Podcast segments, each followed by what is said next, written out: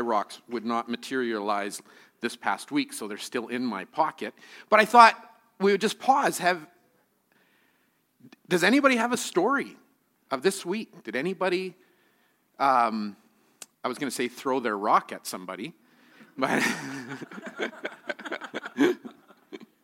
that would be a story. Yeah, that would be a better story. Did anybody utilize their rock of thanks and ripple it into somebody else's life? Anybody? Nobody? It was such a good illustration when we did it. Not going to flog a dead horse. Come on. This is also a primer to get you guys thinking and uh, interacting this morning with me. Okay? Last chance. Anybody?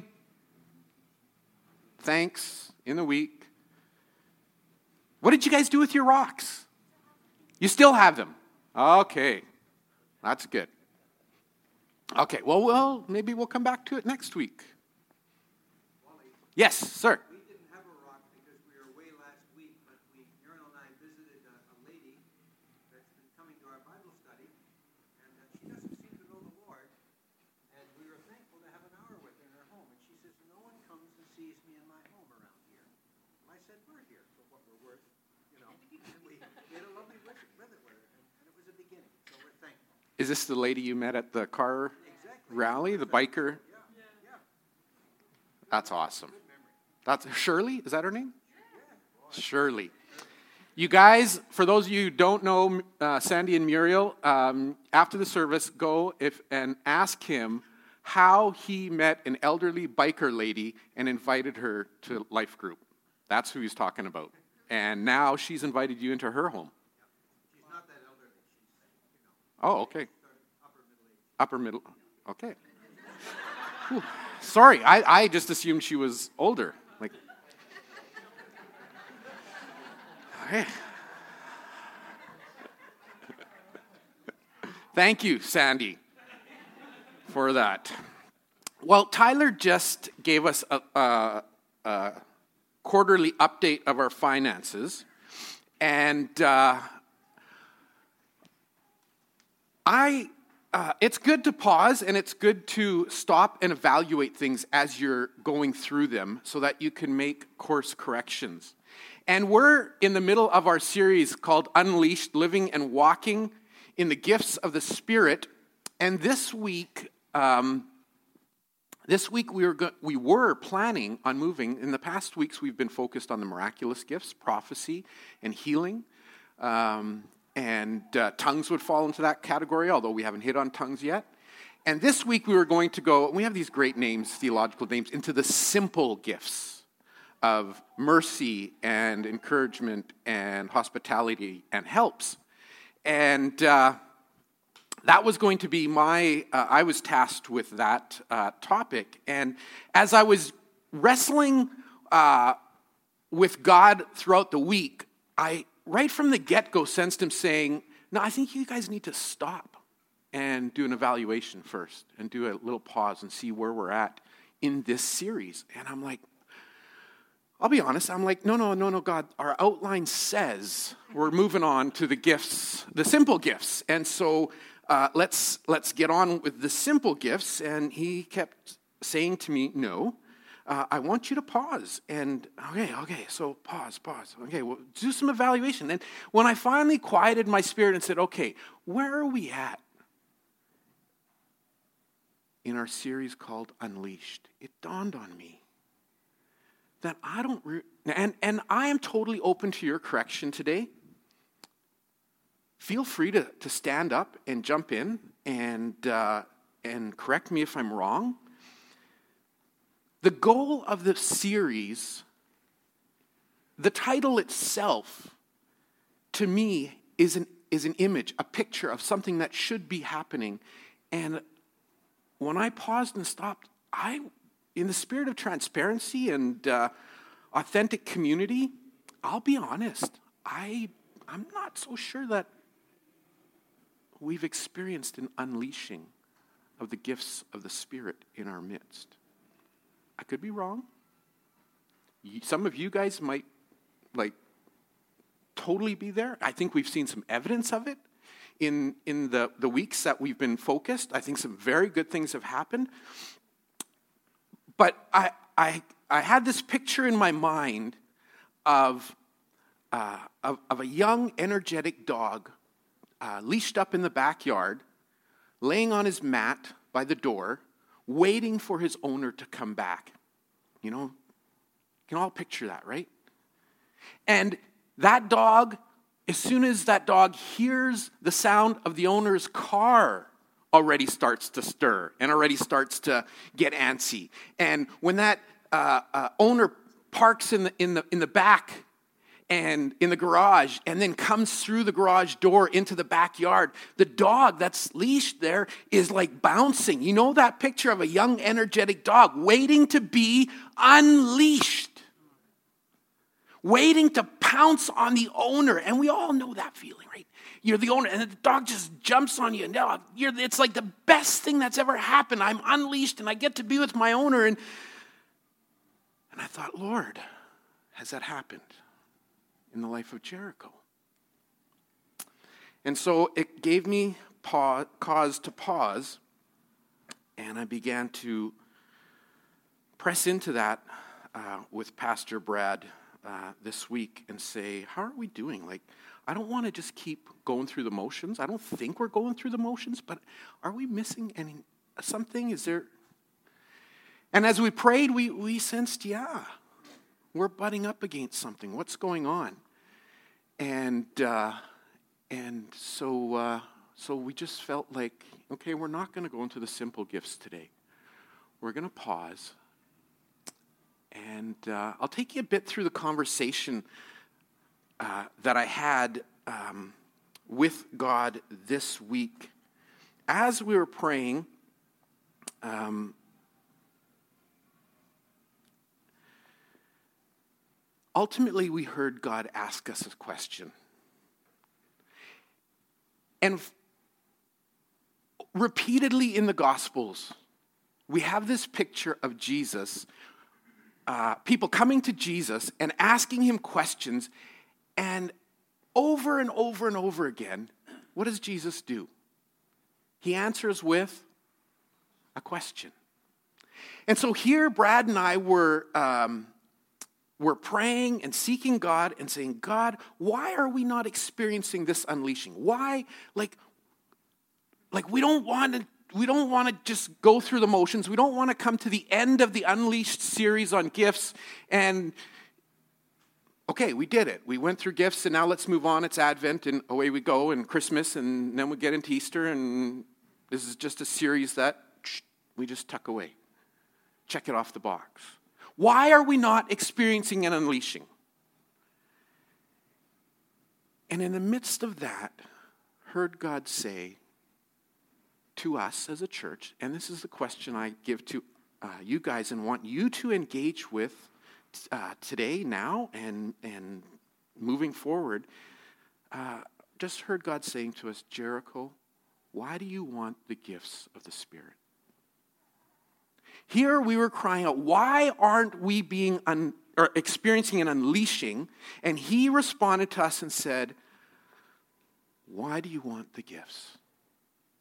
Hmm.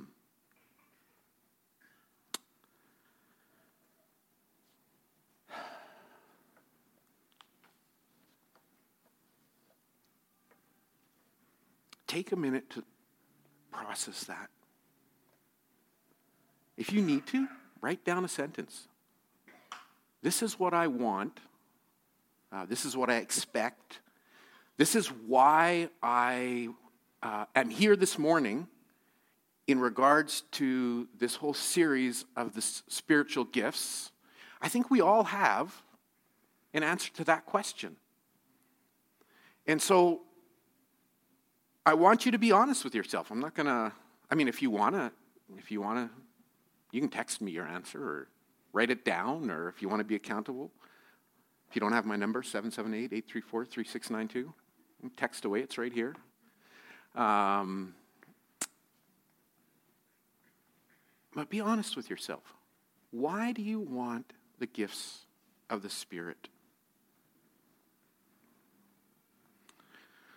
One of the dangers um, I think that we uh, come up against and are prone to uh, whenever we focus on the spiritual gifts is becoming myopic or narrow sighted. In fact, uh, it can lead us into a very self centered place when it comes to spiritual gifts. And we usually end up taking the gifts of the Father and we make it about us. In fact, I'd go so far as to say that I think that we have conditioned ourselves as a church, um, and not just us, but the bigger church, our, our society of church, our culture of church. Um, we've, con- we've been conditioned in the church when it comes to spiritual gifts to um, make them somehow about us and and we zoom in on like what is my gift and oh okay if that's my gift how do i use my gift? When is it appropriate? When is it not appropriate? And if that's my gift then these aren't my gifts so i don't have to worry about any of those gifts. They're not my gifts so i don't have that. Somebody else should have that. Uh, and we get very myopic in our perspective and i'm realizing that um, we've done you us, the church, a disservice in that regard. We've fashioned a, a fairly narrow and lacking ethos for the gifts of the Spirit. And, uh,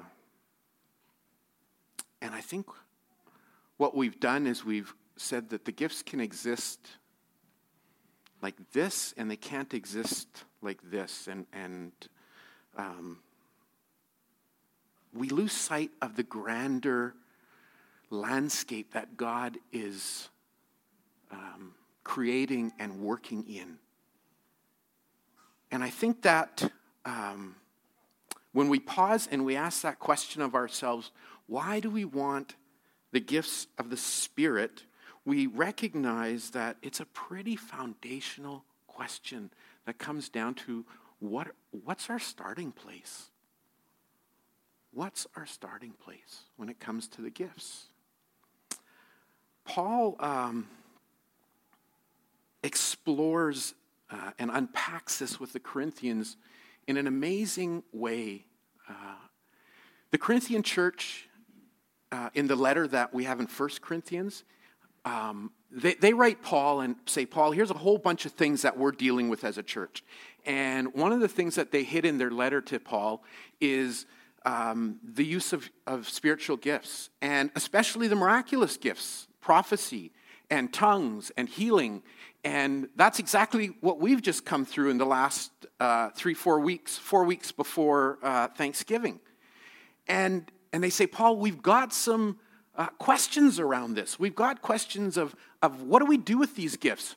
And and for those who have it, like when should they use it and how should they use it and what does that look like in our church service and what shouldn't they do? And they have a lot of the same questions that we as a church today wrestle with.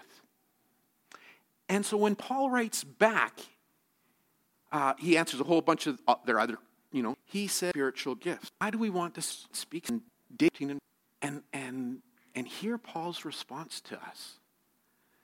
Um, I know my homiletics teacher would be cringing right now, saying, You're going to go through three whole chapters? Like, people can't handle that. You guys so I'm, maybe I'm committing homiletical suicide here. But, uh, but I think that, that this is God's word and it's for us. So, if you have your Bibles or your devices, uh, turn them on, open them up to 1 Corinthians chapter 12, and it'll come up as well. And, uh, and we're going to go, I didn't even count how many verses. It's long, guys. I'm just warning you. Like, this is long. These three. But this is written as a letter.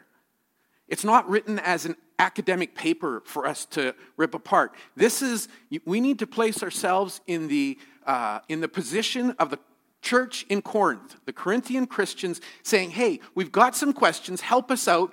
And, you know, the old days, you know, you'd send a letter and you'd wait and wait and wait for it to come back. And, oh, here it is. Okay, let's. And then they'd get together and they'd read this letter out loud to each other. And Paul says, Now, dear brothers and sisters, regarding your question about the special abilities the Spirit gives us, I don't want you to misunderstand this. You know that when you were still pagans, you were led astray and swept along in worshiping speechless idols. So I want you to know that no one speaking by the Spirit of God will curse Jesus, and no one can say Jesus is Lord except by the Holy Spirit.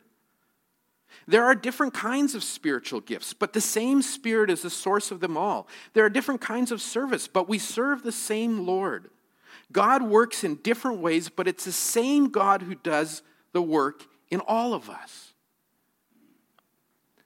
Notice that their questions were actually very directed towards the miraculous gifts of the especially the prophetic. And Paul starts by answering that with a stepping back and saying, "Hey guys, we're going to talk about the spiritual gifts, but we're going to start where we should always start, and that's recognizing that this is not about you and your gifts. This is about God." Ruth Haley Barton uh, calls it a great paradox. She says, um, she says, when we talk about uh, using our gifts and ministering to, to other people, she says, it's all about you because you're the one God has called and gifted to be where you are in any given moment. And so it's all about you. And yet, it's not about you at all because it's all about being available to God for what He will do in and through you for the sake of others. It's an amazing paradox that we find ourselves living in. It's all about us, and we are very aware of all that, and yet it's not about us at all because our focus is to be walking, living in the Spirit, and letting Him do what He does through us. Henri Nouwen describes it as cultivating ongoing preparedness in a life lived in response to the presence of God in the midst of our own daily activities. And Paul's saying the same thing. Hey, guys, don't misunderstand this. This conversation, this is not about you and your spiritual gifts and when do you use them and how do you use them and all that. This conversation is about God. These are the Father's gifts. He gives them to whoever He wants through the Holy Spirit, when He wants, how He wants, and for His purposes, not for yours. Verse 4 There are different kinds of spiritual gifts, but the same Spirit is the source of them all. There are different kinds of service, but we serve the same Lord. God works in us in different ways, but it's the same God who does the work in all of us. So it's all about God. He says a spiritual gift is given to each of us so we can help each other. Even the gift that is yours is not about you. To one person, the Spirit gives the ability to give wise advice. To another, the same Spirit gives a message of special knowledge. The same Spirit gives great faith to another, and to someone else, the one Spirit gives the gift of healing. He gives one person the power to perform miracles, and another the ability to prophesy. He gives someone else the ability to discern whether a message is from the Spirit of God or from another spirit, gift of discernment. Still, another person is given the ability to speak in unknown languages as a gift of tongues, while another is given the ability to interpret what's being said. It is the one and only Spirit who distributes all these gifts. He alone decides which gift each person should have. The human body has many parts. But the many parts make up one whole body. So it is with the body of Christ. Some of us are Jews, some are Gentiles, some are slaves, some are free, but we've all been baptized into one body by one Spirit, and we all share that same Spirit. Yes, the body has many different parts, not just one part. If the foot says, I'm not part of the body because I'm not a hand, that doesn't make it any less part of the body. And if the ear says, I'm not part of the body because I'm not an eye, would that make it any less part of the body? If the whole body were an eye, how would you hear? Or if the whole body were an ear, how would you smell anything? But our bodies have many parts, and God has put each part just where He wants it. Again, this isn't about us, it's about God. How strange a body would be if it had only one part. Yes, there are many parts, but only one body. The eye can never say to the hand, I don't need you, and the head can't say to the feet, I don't need you. In fact, some parts of the body that seem weakest and least important are actually the most necessary. And the parts we regard as less honorable are those we clothe with the greatest care. So we carefully protect those parts that should not be seen, while the more honorable parts do not require this special care. So God has put the body together such that extra honor and care are given to those parts that have less dignity. And this makes harmony among the members so that all the members care for each other. Remember, we're still talking about spiritual gifts here. If one part suffers, then all the parts suffer with it. And if one part is honored, then all the parts are glad. All of you together are Christ's body, and each of you is a part of it. Here are some of the parts God has appointed for the church He's appointed first apostles. Second, there are prophets. Third are teachers. Then those who do miracles. Those who have the gift of healing. Those who can help others. Those who have the gift of leadership. Those who speak in unknown languages. Are we all apostles? Are we all prophets? Are we all teachers? Do we all have the power to do miracles? Do we all have the gift of healing? Do we all have the ability to speak in unknown languages? Do we all have the ability to interpret unknown languages? Of course not. So you should earnestly desire the most helpful gifts. But now let me show you a way of life that is best of all. We're still talking about how do I use my gifts? What do I do with the gift of prophecy? And he's been talking about God and the Spirit, and it's about him, and now he's been talking about the church and the body, and it's about all of us together and how we're all, it's not about just me as an individual, and then he says, Now let me show you a way of life that's best of all. If I could speak all the languages of earth and of angels, but didn't love others, I'd only be a noisy gong or a clanging cymbal. If I had the gift of prophecy, and if I understood all of God's secret plans and possessed all the knowledge, if I had such faith that I could move mountains, but didn't love others, I'd be nothing if I gave everything I had to the poor and even sacrificed my body, I could boast about it. But if I didn't do it in love, if I didn't love others, I would have gained nothing. Some of you need to pause right now because some of you have gone to a wedding because we've entered the love chapter. And we've pulled this chapter out of its context far too much. And some of you are back in the day you got married, and I just want to bring you back. Bring you back to here because this profound chapter 13 on love had nothing to do with getting married. Yeah, you can, good things for your marriage, don't get me wrong. But it's in the context, it's in the conversation of how do I use my spiritual gift? That's where we find it, right in the middle. It says it's the most important aspect of understanding spiritual gifts love. He's actually transposing what Jesus said. What's the most important thing? Love the Lord your God with all your heart, with all your soul, with all your mind, with all your strength, and love your neighbor as yourself. The whole law wrapped up right there. That's the two greatest commandments. And Paul has been doing the same thing. He's saying, I know you guys want to talk about spiritual gifts, but let's make sure that we're rooted in the proper space. Love the Lord your God. Spiritual gifts is all about the Father, they're His gifts. And it's about loving other people. He's transposing those two great commandments right through this conversation. That's why the spiritual gifts are given so that our love for God is deepened, is strengthened, and so that any unbelievers who witness the usage of the gifts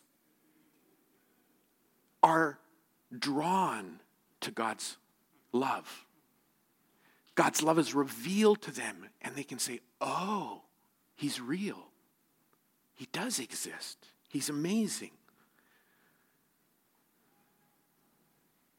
So, why do we want the gifts of the Spirit?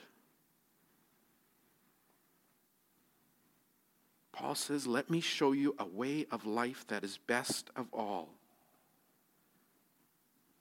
If I could speak all the languages of earth and of angels but didn't love others, I'd only be a noisy gong, a clanging cymbal. If I had the gift of prophecy, if I understood all of God's secret plans, possessed all the knowledge, if I had faith that could move mountains, if I had the power, the, the, the ability to heal, but didn't love others, I'd be nothing. If I gave everything to the poor, sacrificed my body, I could boast about it, but if I didn't love others, I'd have gained nothing. So, what does that kind of love look like? Well, Paul says it's patient and it's kind. This is what it looks like when you're at home. This is what it looks like when you're in your classroom. This is what it looks like when you're driving down the road. This is what it looks like when you're texting somebody. This is what it, this is this is the love he's talking about. It's patient, it's kind, it's not jealous, it doesn't boast, it's not proud or rude, it doesn't demand its own way, it's not irritable, it keeps no record of being wronged, it doesn't rejoice about injustice, it rejoices whenever the truth wins out. It never gives up. Love never loses faith, is always hopeful, and endures through every circumstance. Prophecy, ah, okay, prophecy and speaking in unknown languages and special knowledge will become useless, he says.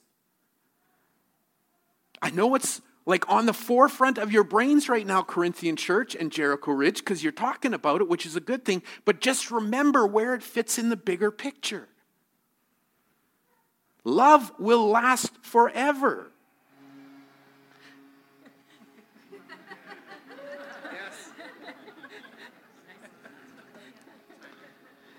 Now our knowledge is partial and incomplete, and even the gift of prophecy reveals only part of the whole picture. But when the time of perfection comes, these partial things will become useless. When I was a child, Paul says, I spoke and thought and reasoned like a child, but when I grew up, I put those things away. Now we see things imperfectly, like puzzling reflections in a mirror, and then we'll see everything with perfect clarity.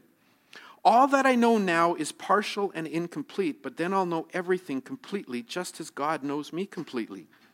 Three things are going to last forever. Three things are going to shape eternity. Three things are going to um, be your experience forever.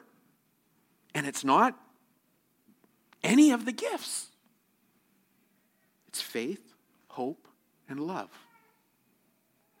Those three things you can count on experiencing forever.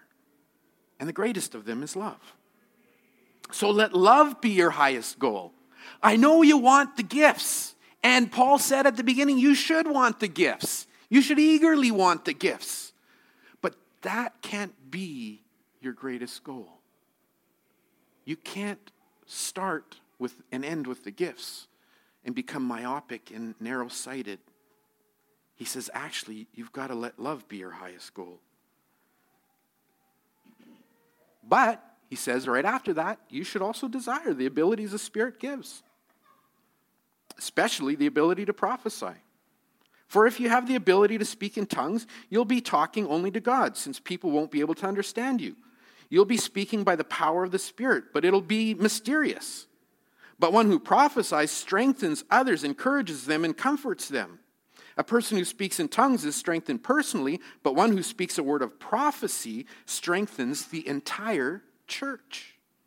Again, are you deepening people's love for God as you use your gifts? Whether it's the gift of prophecy, the gift of helps, the gift of mercy, the gift of hospitality, the gift of celibacy, whatever it is. I wish you could all speak in tongues he says. But even more, I wish you could all prophesy. For prophecy is greater than speaking in tongues unless someone interprets what you're saying to the whole so that the whole church will be strengthened. So don't Where's Pastor Brad when I need him? Don't what does he say? Don't hear what I'm not saying? Paul's saying, don't hear what I'm not saying. Okay? Prophecy is good and it's better than tongues.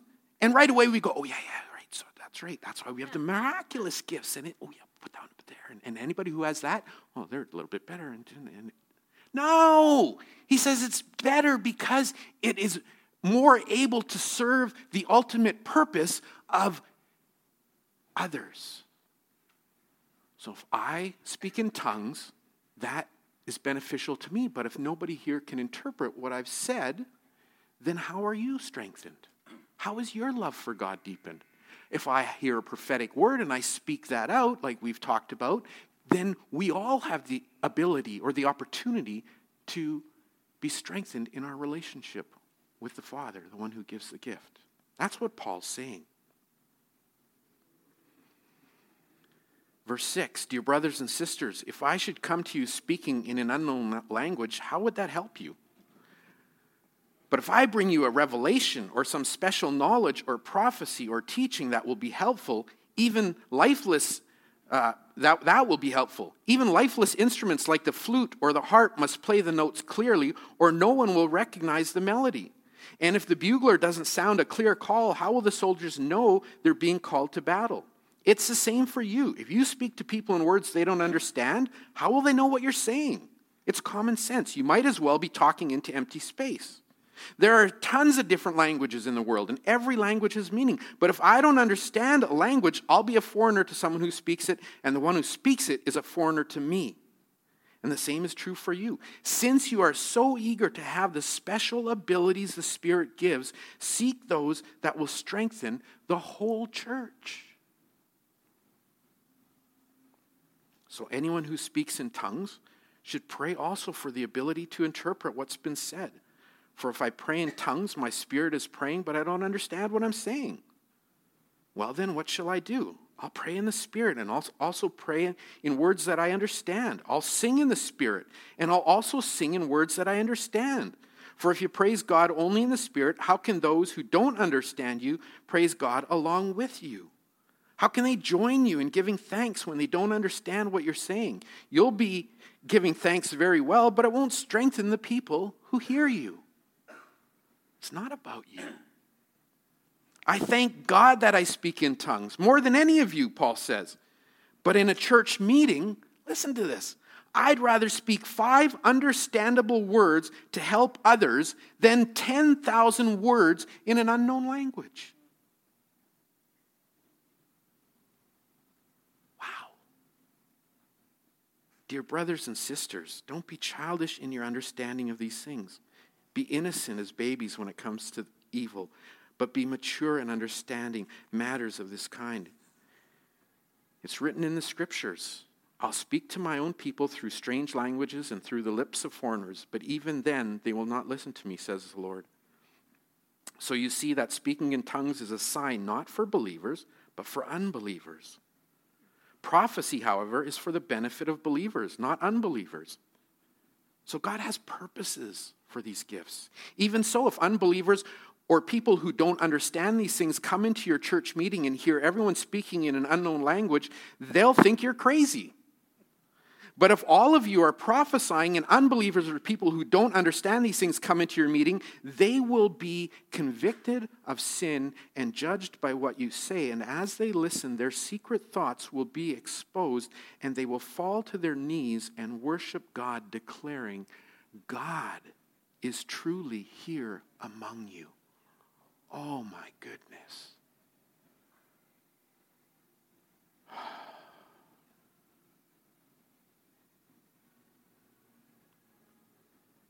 And he says, Well, my brothers and sisters, let's summarize. And I won't read the summary because I just read the whole part. But he goes in and he talks about some more specifics about how to use gifts and tongues in the Corinthian church service and stuff like that. But it gets us back to that question Jericho, why do we want the gifts of the Spirit? What's motivating us? Jesus says that our primary focus is summed up in loving God and loving others. Paul says, yep, desire the gifts, but use them to strengthen each other's love for God and use them to reveal God's love to the unbeliever.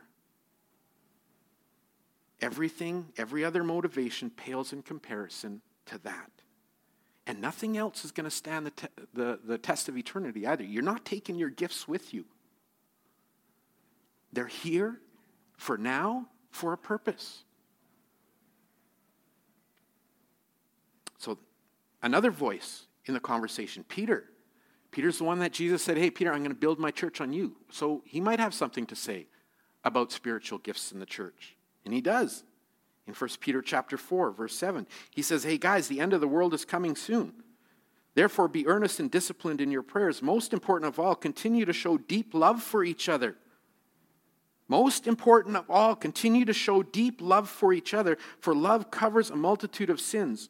Cheerfully share your home with those who need a meal or a place to stay. That sounds like the gift of hospitality. God has given each of you a gift from his great variety of spiritual gifts. So use them well to serve one another. Do you have the gift of speaking? Then speak as though God himself were speaking through you. You have the gift of helping others? Do it with all the strength and energy that God supplies you. Then everything you do will bring glory to God through Jesus Christ. All glory and power to him forever and ever. Amen. When I asked Pastor Brad what, um, and he knows I'm, even though he's in Vegas right now and um, doing his thing with family and enjoying some time off, he knows that I've had this conversation with him. I'm not, anyways. When I asked, I said, Brad, why do you want the gifts for Jericho Ridge? This was his answer to me. He said, It's not about wanting the gifts for Jericho. It's about living and walking with the Spirit. He said, God's got all the gifts. He gives them when He wants, how He wants, to whom He wants. We need to focus on loving Him and others through the gifts that God gives us. Sounds like Jesus, like Paul, like Peter. For what it's worth, here's my answer to that same question. I realize I don't really want the gifts. And again, don't hear what I'm not saying. I'm open to all the gifts. But what I came to realize in the process this week of wrestling with God on this issue about my motivation is that yeah, you know what God, what I really want, I don't want I don't want the gifts. I want the giver of the gifts. That's what I like I, I used to long, I'll be honest, guys, I used to long for the, the gift to speak in tongues. I've never once spoken in tongues. And there's part of me that thought, well, come on, God, like, you know, and there's other times where I thought, well, maybe I'm not as spiritual as other people. And, You know, like, that seems like a pretty obvious one in the, in, in the New Testament. I mean, the, you know, Paul spoke in tons of tongues, and why can't I? And okay, and then you resign yourself, that's not my gift. And, and then you kind of go on to the next gift. Well, you know what? You know, we're going to talk about healing. I'd love to lay my hand on somebody and, you know, see that leg, you know, go from this to this or, or and we process the gifts like this and we become self-centered around these gifts. And in this process of answering and struggling with that question for hours and hours and hours this week, why do you want the gifts? I realized, oh Lord, I don't want any of them anymore. I want you. I want the giver of the gifts.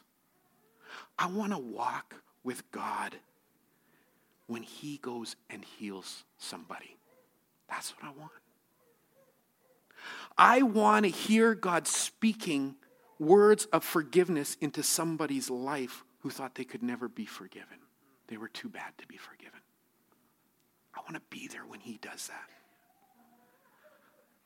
I want to experience God walking into a completely broken home, completely broken marriage, and watch him weave together mercy and grace and love and what people would have said, don't even bother with, it's not worth it, it can't be fixed, and watch Him take brokenness and bring new life.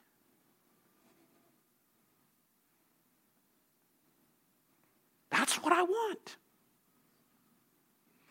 I want to experience God loving someone unconditionally. I want to help out when God invites someone to my house for a meal. Even though I don't really think I have the gift of, I know I don't have the gift of hospitality. My wife has that gift. But I loved being there at Thanksgiving, even though we had way more people than I would have invited. I said to them, I said, guys, if it was just me using my gifts, none of you would be sitting around our table right now. Trust me. I said, This is because of my wife's gifts of hospitality. But I realized in that moment it was a beautiful thing to be a part of God pouring out his gift of hospitality through someone, and I got to be a part of it. And God blessed, I think God blessed those people. And so I got to experience the gift of hospitality. Friends, I want to be in the presence of God. I want to be in the presence of the one who gives the gifts. I want to be an eyewitness to the God who creates new life, who heals brokenness, who redeems the fallen and those who are tossed aside. I want to be in the presence of the one who sustains faith day in and day out. Struggle, confusion, chaos, he's there and he sustains our faith. And this is the un believable thing that I finally heard God say this week. And I want to do it with you too. Wow. So here, take up a gift that I give to you and let's go love someone. That's what he said to me. We'll invite the worship team. Chris is going to come on up. And I just invite you to take that question. Darwin will throw it up one more time. Why do we want the gifts of the Spirit? Why do we want that unleashing? And wrestle with your God because He's the one who has all the gifts. They're His gifts. He gives them how He wants, when He wants, to who He wants, for His purposes. And man, He does unleash them